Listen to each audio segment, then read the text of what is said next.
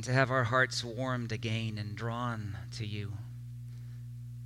Uh, Lord, so that we can just be in right relationship with you. We can just uh, be yours, committed to yours, passionate for you.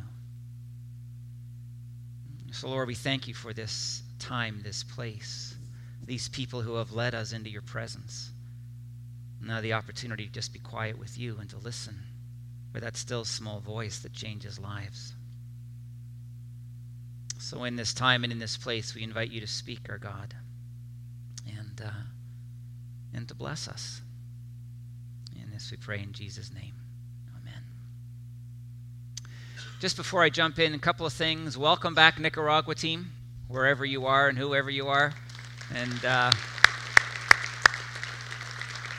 if you happen to be here. I don't know. I, I assume you're here. Yeah, there's well, there's David. At least, uh, at least the faithful leaders here. Huh? That's great. Good to have you back. And also, I want to say uh, to those of you who made soup for our last last week's super super lunch, isn't that fantastic? Who made soup? Let me see the hands. One back there. Two, three, four. Fantastic. Let's thank them. That was a great meal. You know, it's really easy, you know, to sit down and eat the soup and leave and not think about all the hard work that went into it, right? But we have wonderful people who, who do that for us, and uh, we are very thankful. Well, I was uh, working on this uh, sermon this week between my experience of flu and otherwise, as many of you, I suppose, have experienced. And um, a question came to my mind that I really hadn't thought before. This is a question on, on success. This is a, a series on the, the great king of Judah named Asa. And uh, we began this a couple of weeks ago and, and talked about that chapter 14 in Second Chronicles where, where, you know, for 10 years there was peace in the land. Why? Because God blessed them with it. He was a king who, who did was right and good in the eyes of the Lord his God. And he tore down the idols in the land, and God came along and just blessed him and his people richly. And then that Cushite army came, double the number of troops that Asa had, but he went to God and he cried out to God for help and in humility, and God gave him the victory and great blessing. You know, what is this thing, if you would, that God does in the lives of the people who are faithful to Him? I've called it success. And the question that came to my mind uh, this week was how many people on Sunday morning will actually think that they are successful, opposed to those who might think that they're not successful? I don't know. And of course, the, the answer to the question depends on the definition of success.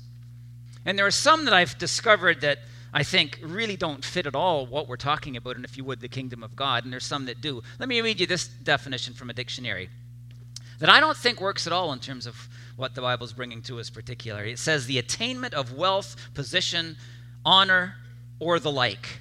You know, oh, he or she, very successful business man or woman, you know, or oh, look at the success they've had in this area. I'm not talking about that. I don't think the Bible's talking about that particularly. Here's another definition that I think works a whole lot better the favorable or prosperous termination of attempts or endeavors, the accomplishment of one's goals. How are you doing that way? I think that definition works really pretty well with the kind of things that we're being confronted with with Scripture. You know, we're, we're all watching the Olympics, I assume. I love watching the Olympics, and I, I suppose uh, many of you do too. And there are Olympians from Canada who go, and they have won the gold medal. We'd say, yeah, that's success. But what about the Olympians who go and they know they're not in the upper tier of their sport, but they are incredible athletes, and they have set as their goal what they wish to achieve uh, a personal best. And they go and they compete and they give their all in the competition and they accomplish their personal best. Is that not success? Of course it is for them. You know, I think about tomorrow, Family Day. I mentioned this before, but I'll bring it up again just because it's so appropriate. How many parents here want to be successful as parents? You know, want to be that dad who, who says, I'm going to love these children of mine, and I'm going to give them my time and my attention, and I'm going to nurture them, and I'm going to care for them, and I'm going to build into their lives. And the mom who does the very same thing and just says, Lord, these ones, Lord, are the, are the, are, are the ones you have given me to, to care for and to build into over these years, 18 or 20 years, so that after those 18 or 20 years, and the kids kind of you know, fly away, you can stand back and say, Man, I've been blessed. That looks like success to me. You know, we, the accomplishment of those things which we have before us, which we choose. So I want to I want to really grapple with this idea more today, and I want to look at another aspect of, of the dynamic that's brought to us in 2 Corinthians chapter 14, 15, and 16. What we learned a week ago or two weeks ago basically was this that God blesses faithfulness. He just does. God blessed King Asa because God because King Asa was faithful to God. And God just showered him with wonderful blessings, and he had a successful reign. Well, we're going to jump into uh, the, the, chapter 15, the second of these three chapters. And uh, I want to pick up the story there. King Asa has won the battle against the Cushites. You know, he has overcome the million man army with his 500,000 uh, soldiers. It's a, it's a remarkable thing that has happened. Of course, God has done it, God has intervened, God has made that happen. And he's marching back toward his home.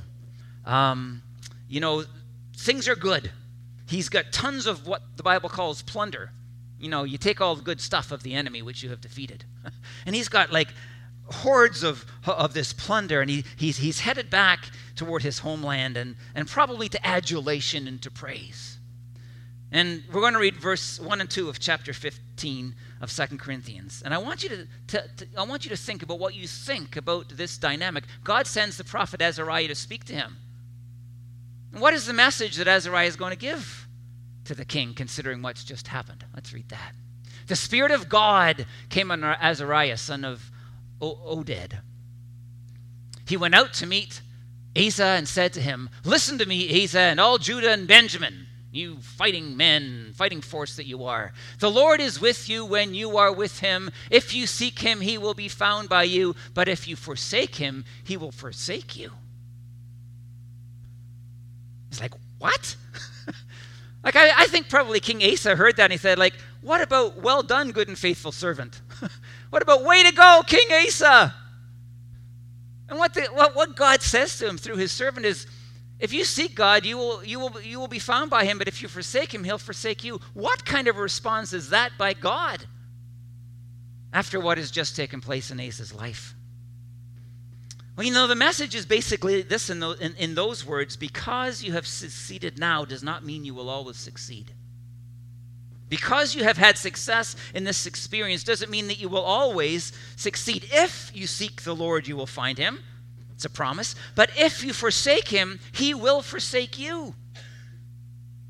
Now, a lot of people, you know, hearing this, you might say, well, wait a minute, Chris, that, that doesn't at all sound like the God that I have come to know and love that God of grace and that God of mercy.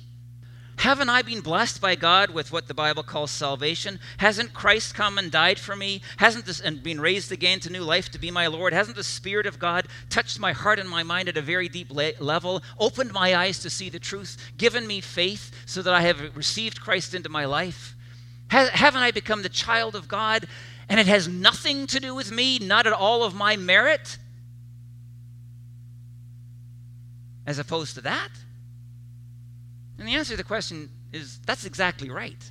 None of us become part of the family of God. None of us find forgiveness. None of us enter into eternal life because of anything that we have done. It's all but what Christ has done. All we do is believe in what Christ has done.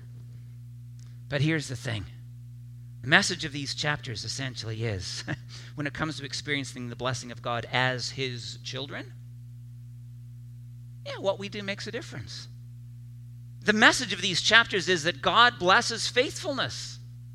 He really does. And the more you are faithful to Him, I want to tell you, the more He's going to bless your life. And again, it's not always in ways that we would choose, but it's in ways that God chooses, and goodness flows. And, and, and the idea, on the one hand, is if God blesses faithfulness, He doesn't bless unfaithfulness. Oh, there's some sin in that guy's life. Let me bless him for it. That doesn't make sense, does it? Not at all. See, the kingdom perspective on success in this context is number one, that it comes from God. It comes from God. And it is He who enables us to accomplish or achieve. Think of the early definition that I spoke. It is He who enables us to accomplish the things that He calls us to. And the question remains do you consider yourself people who are successful in this light? Are you living the blessed life? See, Azariah, he goes on and he talks about, if you would, the unblessed history of the people of Judah, verses 3 and 4. Let's read that together. The unblessed history of the people of Judah. For a long time, Israel was without the true God, without a priest to teach, and without the law. But in their distress, they turned to the Lord and the God of Israel, the God of Israel, and sought him, and he was found by them. There's this idea if you seek the Lord, you, you will find him. This, this idea that, you know, God. God is there. And I want you to notice that little triad, that, that, that idea of turning and that idea of seeking and that idea of finding. It's there, it's central to, the, to these chapters turning, seeking. And if you do these things, you will find God. That's exactly what uh, King Asa did in chapter 14, right? Cushites on the march, million people, overwhelming enemy, going to get slaughtered. What does he do? He turns to God and he says, God, only you can defeat this enemy. We're not capable. And he admits his own weakness in great humility and he invites God in, and God comes and God moves in power, and the blessing flows. And then in verse 5 to 7 it says this in those days it was not safe to travel about again the historic experience of these people in those days it was not safe to travel about for all the inhabitants of the lands were in great turmoil one nation was being crushed by another and one city by another because god was troubling them on, with every kind of distress but as for you be strong and do not give up king asa for your will, work will be rewarded more promise, more blessings coming your way, if indeed you will maintain your faithfulness to God. See, I want to suggest that the Word of God is saying to us this morning that there are kind of two ways we can live our lives as the children of God. I'm going to assume that's what you are. You know in your heart of hearts whether you're Christ's, whether you have come to that place of faith and confession of sin and yielding your life to the Lord Jesus, inviting Him in to be your Lord and Savior. But there are two kinds of lives that we can live. One is the blessed life, and one is the, if you would, unblessed life. Even as children of God. Azariah says to King Asa, and, and, as he says it to King Asa, so he says it, to, says, it, says it to us don't stop turning as you have turned. Don't stop seeking God as you have sought him previously. Seek his will, seek his strength to empower you, seek to honor him with your life, seek to obey him in all that you do. Seek his help in your life because there is the blessing of success. Big question as I study the text is why on earth is this what God had Azariah speak to King Asa? You know, in the middle of this great success, it wasn't well done, good and faithful servant. It wasn't, man, you handled that well. it's almost like a warning that comes to the king. Think about the scenario. He is the conquering king returning home. He has popularity that he is going to that he is experiencing that he is going to experience when he gets home of incredible proportions. He is the hero. He is the warrior king who has overcome a vast enemy. He has more wealth than he's ever had before with his plunder. He has more power than he's ever had. He has expanded his territory, his, his kingdom. He's going to have the praise of people. There will be people telling him, Man, you are a fantastic king. And then this is said to him. I want to tell you, Asa is being told, do not forget where your success came from. it's not from you, and it never was. Your success has come from God. Now, I want to bring this principle to you this morning, and it's essentially this it is our times the times of greatest danger in our lives spiritually are those times when we experience our greatest successes. You ever thought about that? The times of our of greatest danger in lives, in terms of our relationship with God, in terms of our ongoing blessing, in terms of getting it right in our relationship with the Lord, are those times when we're experiencing our greatest success in life. You see, it's easy to turn to God when you're facing the million man army, right? It's easy to turn to God when, and to cry out to God in distress, as it says in this text that the people of, of Israel had done previously. When, when you're in great need, it's easy to turn to God and, and to rely on God and to trust God and to ask God for help. When, when you're in that difficult and troubled scenario, it's easy to admit your weakness in those moments, all of which produced Asa's incredible success. But what about when things are going really well? You know? What about when you're the hero? What about when people are telling you that you're a fantastic king and you've accomplished mighty things and done the unbelievable? See, in that instance, it's really easy to be proud and take credit to yourself for what God has done.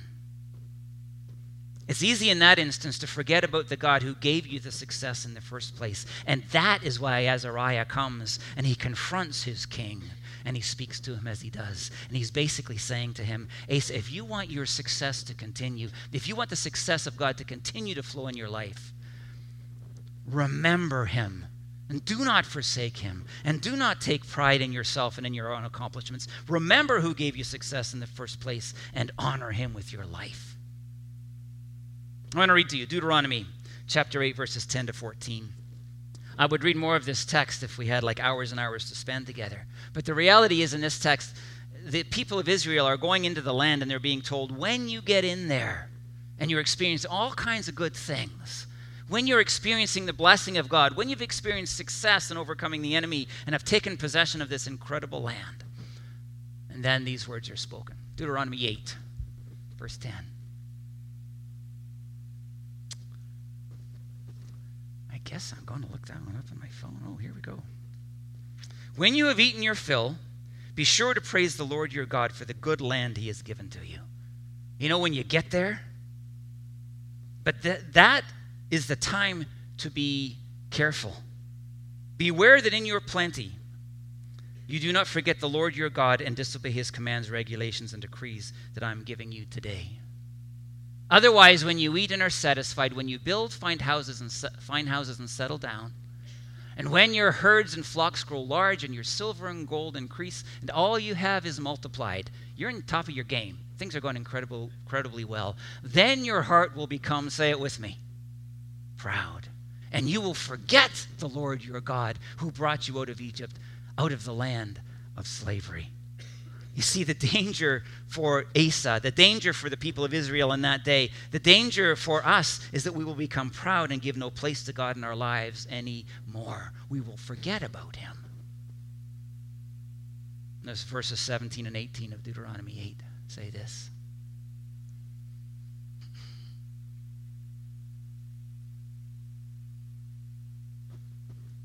We're going to get there, I can tell.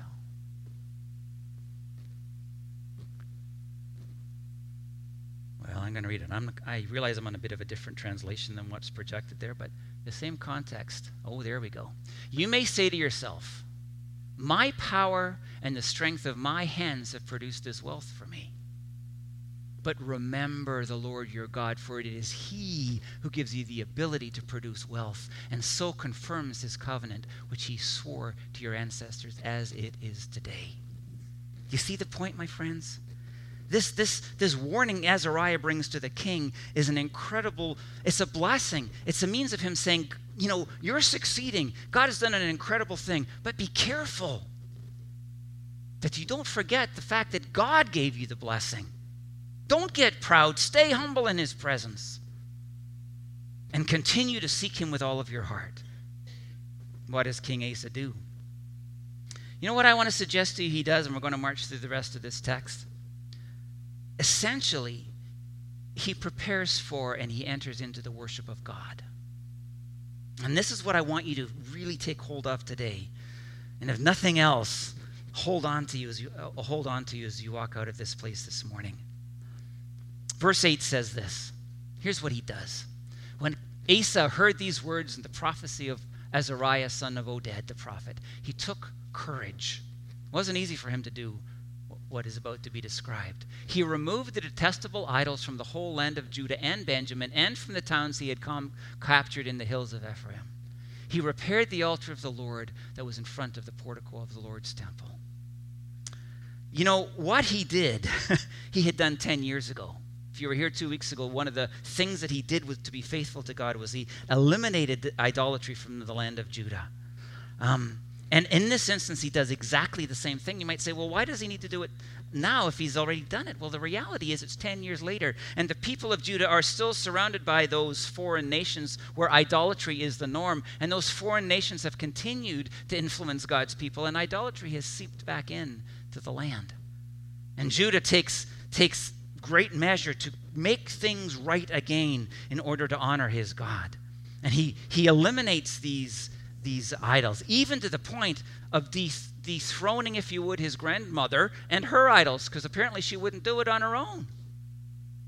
That's, that's saying something when you go after Granny. But he did. Um, my friends, I want to tell you um, what, he, what he is doing, in essence, is not only just living in obedience to what God has said, he is also making a statement about who's going to get credit for this incredible victory. He is not going to allow the people of Judah to turn to their wooden and stone inanimate objects and thank them for the victory that has been won by the living and all powerful God. He comes to that place with conviction and he comes to that place with courage.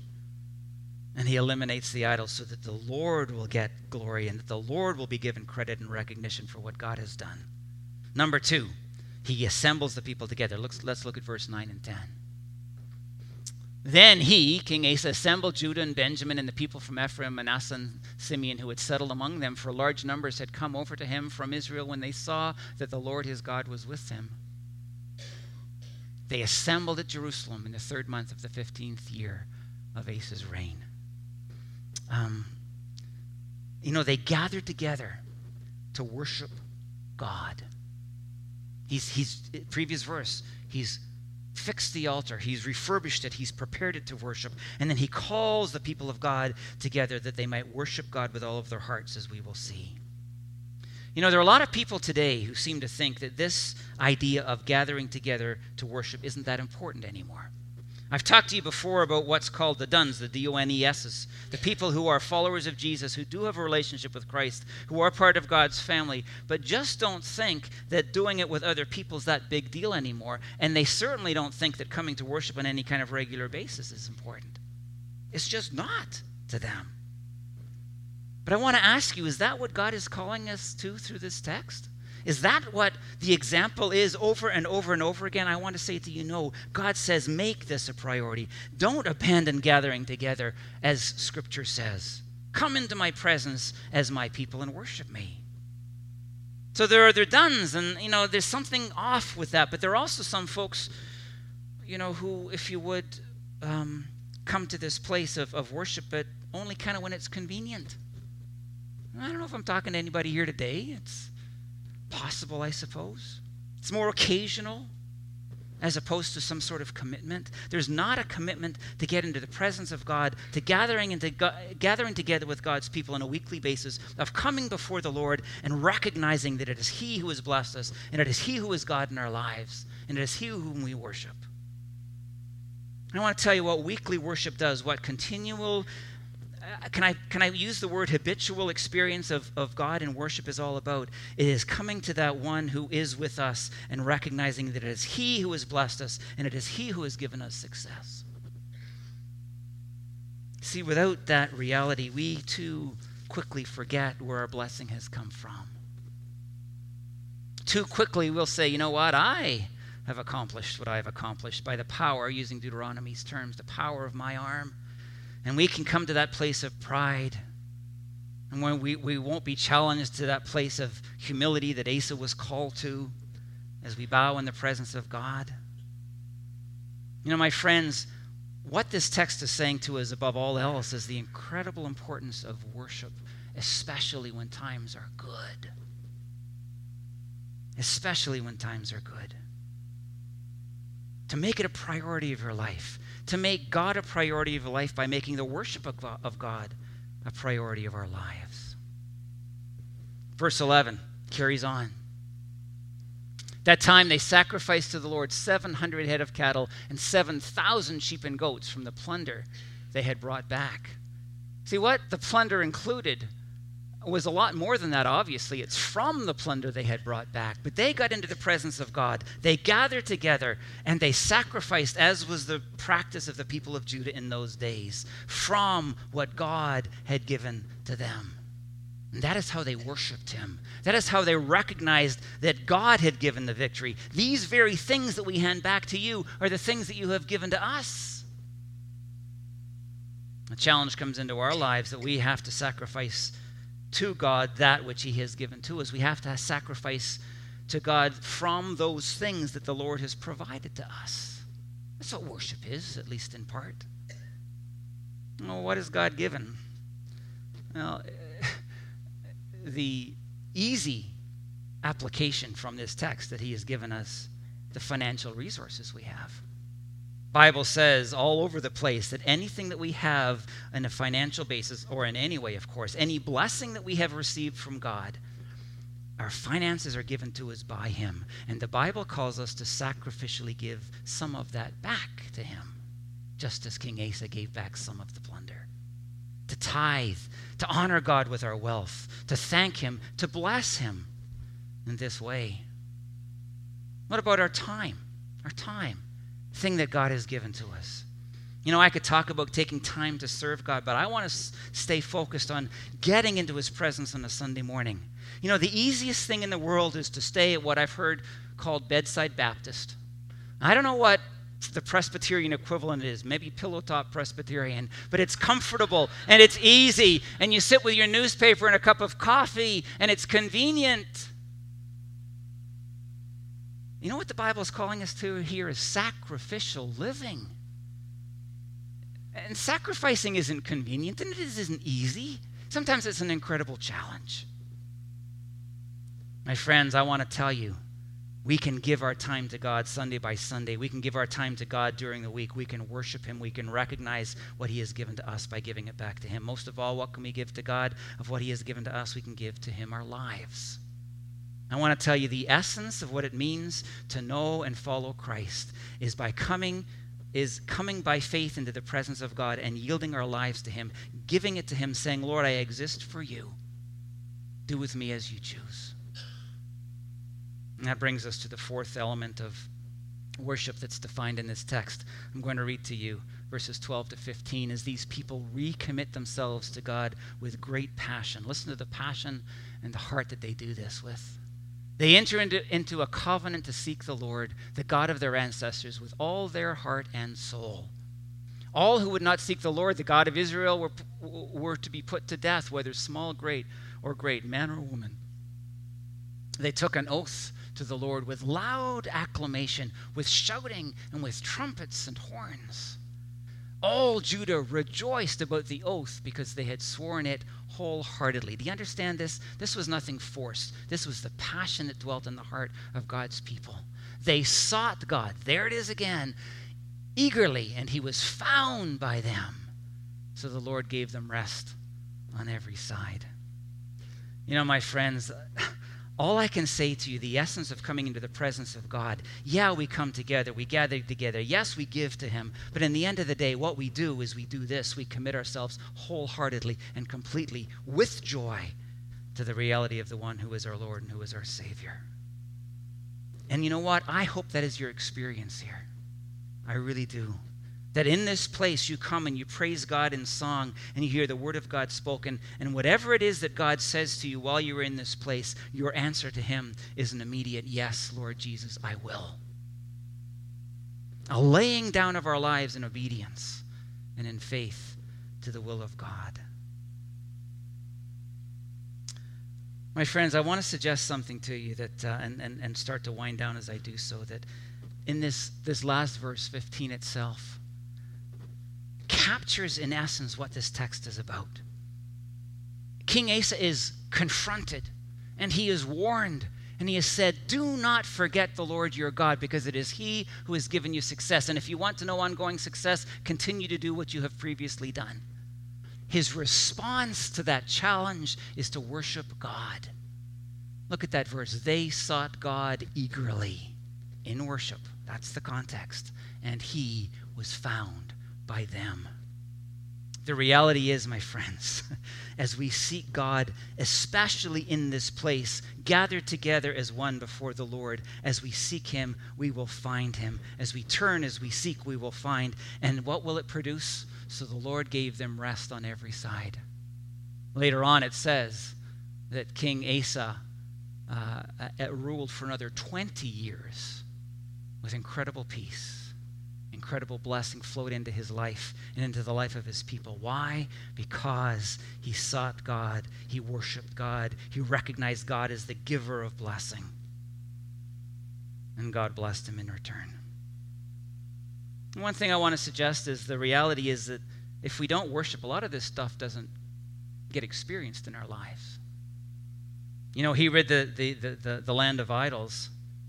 Um, you know, two weeks ago, I spent a lot of time talking about how he rid Judah of idols in chapter 14.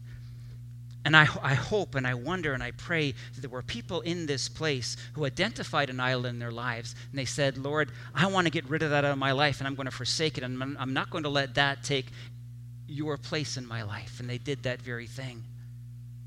You know, you need to be here to be challenged by the Word of God in order to identify the idols and in order to cast them out of your life. The gathering together of God's people, well, that's self evident. if people don't engage it, they're not going to know the blessing of being with God's people and hearing God's voice. The idea of giving to Him, well, you know, some people might write a check, but you know what? There's not a lot of that self surrender that worship produces. And the idea of full commitment to the Lord Jesus.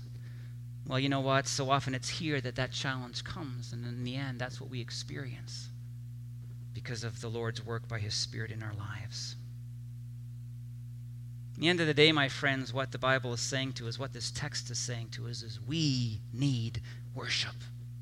We need to experience God in this place especially when things are going well. For, and without it, we're in danger of forgetting. We're in danger of growing proud, and we are in danger of forsaking the Lord. And then we're in danger of missing the blessing that He has for us. I want to challenge this church. I really do. I want to challenge you to worship God in an ongoing and in a faithful basis. I want you to be here to enter into his presence that he might impact your life in a way that he will not, cannot, can I say that? Otherwise, come to this place remember what he has done for you and give him credit for what he has done and worship him as your God. Let's pray.